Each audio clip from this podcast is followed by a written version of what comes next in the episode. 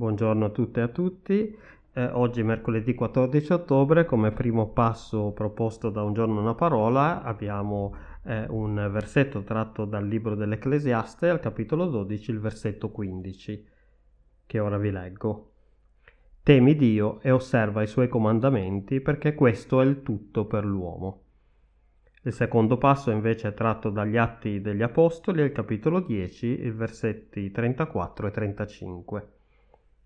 Pietro disse, In verità comprendo che Dio non ha riguardi personali, ma che in qualunque nazione chi lo teme e opera giustamente gli è gradito.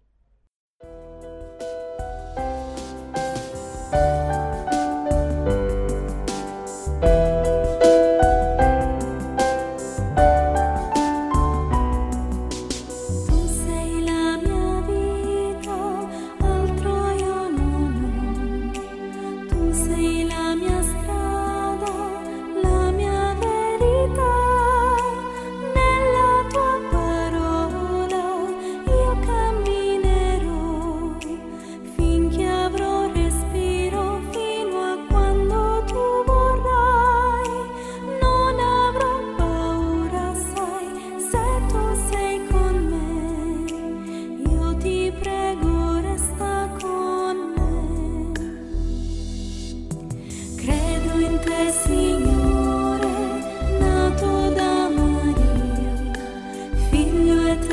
Santo.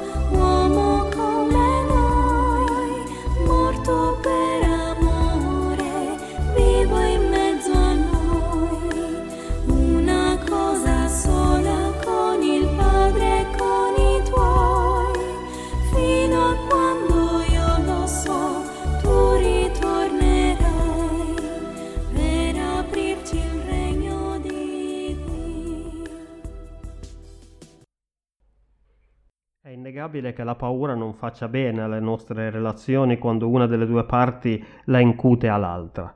Per esempio in una situazione di abuso familiare dove un marito violento, attraverso la sua aggressività, esercita un potere sulla moglie e la rende succube. Difficilmente noi considereremo quel tipo di relazione come una relazione di amore sana. Qualsiasi relazione umana, infatti, si dovrebbe basare sul mutuo rispetto e riconoscimento della dignità di tutte le parti coinvolte nella relazione. Inoltre la paura in senso generico, quando è portata all'estremo, potrebbe arrivare a influenzare talmente tanto le nostre decisioni e le nostre azioni da portarci a far uscire il peggio di noi e a farci diventare prigionieri di pregiudizi e persone con scarsa capacità di discernimento.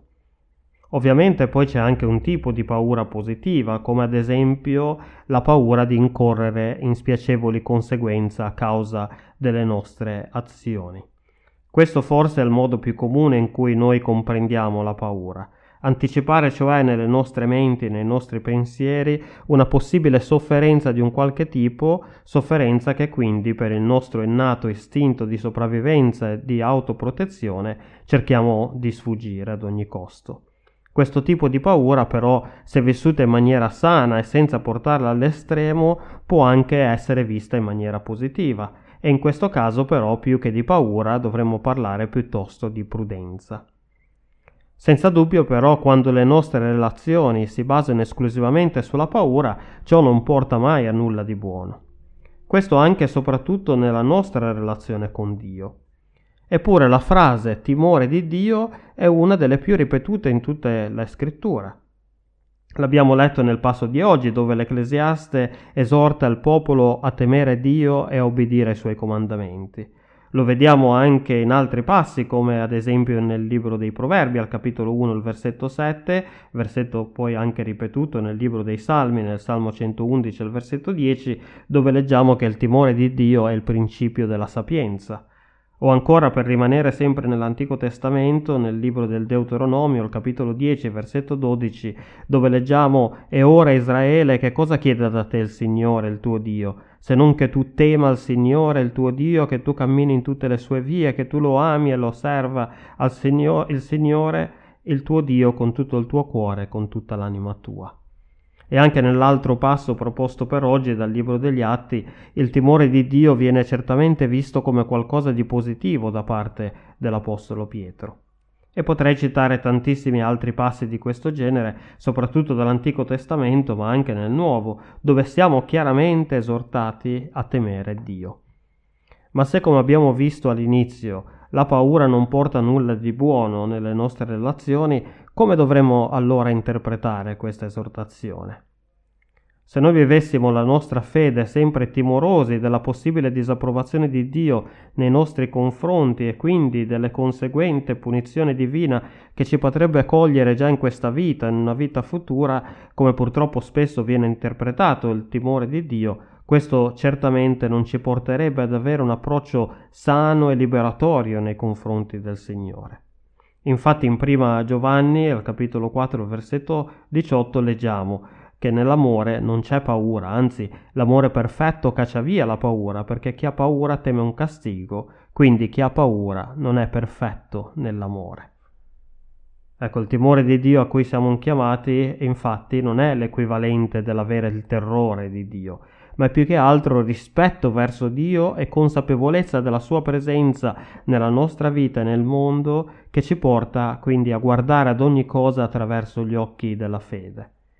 Il timore di Dio non dovrebbe essere tale perché abbiamo paura della sua punizione, ma più che altro dovrebbe in noi esserci soltanto il timore di disonorare Dio mediante il nostro agire e non rendergli quindi la giusta testimonianza e il giusto servizio che gli dovremmo e che meriterebbe. Il timore quindi di far apparire Dio ciò che non è. Avere timore di Dio significa inoltre avere completa fiducia in Lui perché riconosciamo in Lui la sorgente di ogni bene.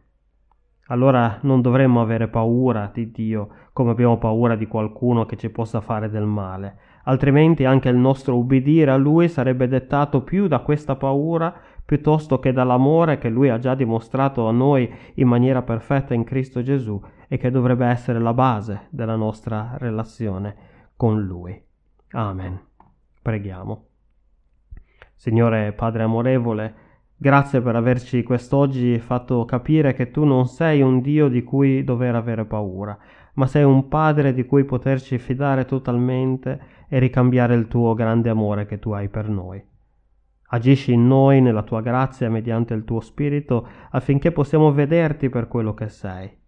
Fa di noi uomini e donne che vogliono servirti e che vogliono renderti giusta testimonianza. Nel nome di tuo Figlio Gesù, nostro Signore e Redentore. Amen.